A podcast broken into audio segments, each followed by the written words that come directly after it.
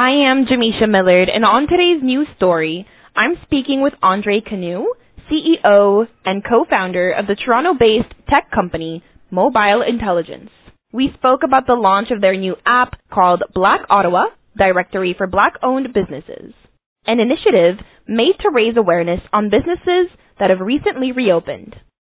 So, can you tell me a bit about the mobile app Black Ottawa? What is it, and uh, what motivated you to create the app? The app uh, is called Black Black Ottawa Business Directory. Uh, basically, what it is is it's a mobile app um, that allows users in Ottawa Gatineau area to find local black-owned businesses. So basically, if you're looking for your barber, if you're looking for your hairdresser, if you're looking for a grocery store, we want to be the one central place where you could go online and you can search and you can find black-owned businesses. Uh, the reason how this came about, we we started in Toronto. We are we are a Toronto-based company. Uh, we have an app for Toronto, the same the same concept, and our goal was to start in Toronto and slowly move to every uh, major city in Canada that has a vibrant black population, African Caribbean or black Canadian population. So by default, Ottawa, Gatineau, Montreal, those, those that's the next uh, our next stop. So we decided that you know there's nothing out there that's like this, like a one-stop uh, shop, one-stop directory for black-owned businesses. So we thought about it and we decided to to go and develop uh, develop the app. Um, how long did it take to create, and um, when did it launch officially? So the first concept, the one we have for Toronto, uh, we launched that the app in February of 2020, February this year. It took us about three months to come up with that concept and to get it completely launched. We uh, we went through through that particular one, figured out all the bugs, and the rollout for Ottawa launched the first of November. So we're talking about about a month now for Ottawa. In an article on your website about the app, yeah. it suggested that the main goal of it is to alleviate some of the damage that the COVID-19 pandemic has caused within and towards minority communities. Can you tell Correct. me about that damage and the difficulties that those communities have faced? Um, well, it's no secret that um, minority-owned businesses face the most challenges when it comes to uh, the pandemic, from from financial resources to stay afloat or to to procure PPE uh, equipment. So so so basically, so this these businesses uh, with the lockdown policies by the government, they're hurting big time, and some of them that have been be able to open back up. Mm-hmm. Businesses, I mean, users out there are not aware that they're open.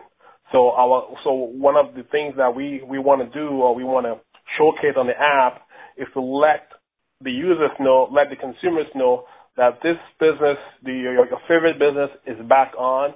Um, even though probably a few things might have changed with the the way they they do business, but we want to let people know that your favorite business is still back. Um, you know, create more awareness for these businesses, and you know because if we don't do that, if we don't support them or we don't um, make people aware, nobody would. So we. We, we feel it's our part of, it's part of our responsibility to um, to showcase them and let people know that they're back in business.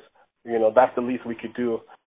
Um, to date, how many businesses are listed on the app, and what has the response to the app been like?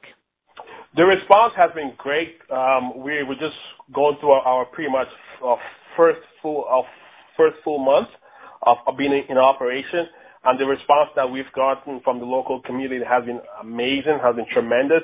Um, so far, from now, we're, we're looking at we probably have about, if I'm not mistaken, about over 50 businesses listed on the app so far within a month, and this is going to grow exponentially as we go we will go through the holidays and hopefully post COVID we get into 2021 the database is going to be extremely, extremely larger than it is right now. But the response from the community has been awesome, and, and we are pretty excited about it. So, what does the future hold for the app? Do you have any plans for next year, 2021? Oh, definitely, definitely. Um, as the whole world, you know, as we try to get um, get back to normal, uh, hopefully, um, as the vaccines and you know the breakthrough with the medical advances, and we all can get back to the way life would be for all of us. We have great plans for the app. Uh, we have a lot of great features, great tools that are available right now. But as 2021 rolls out, we would definitely, definitely will be launching more features where it'll be an amazing tool for for the community, an amazing tool for businesses, for nonprofits. We want to be the number one stop for anything black in in Toronto, in Ottawa, in Canada. Um, if you're looking for resources, if you're looking for employment opportunities, looking for businesses, um, events. So those are the things we have planned for 2021, and uh, we're pretty excited about it. We're pretty excited about it. How can people access the app if they're interested finally? Well, the app right now is free. It's free for both the user and also for the businesses. Um, it's, it's available in the Google Play Store and Apple Store. We are, we are listed there. So anybody with a, a mobile device, either an Android device or an Apple device, you can download the app for free and you can start browsing. And if you own a business, you can as well do the same. You download the app, you fill in your, all your business information, all the content, any graphics you have, and within 48 hours, we have your business published on the app.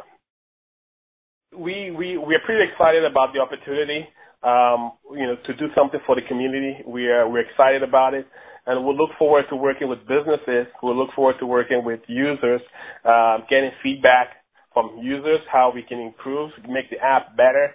Um, so we are. Uh, we're pretty excited, and we want everybody to come on board with us, and, and uh, let's uh, let's get on this journey together. On today's news story, I spoke with Andre Canoe, the CEO and co-founder of the Toronto-based tech company Mobile Intelligence.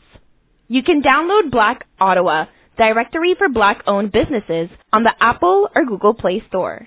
I am Jamisha Millard, and thank you for tuning in to today's news story.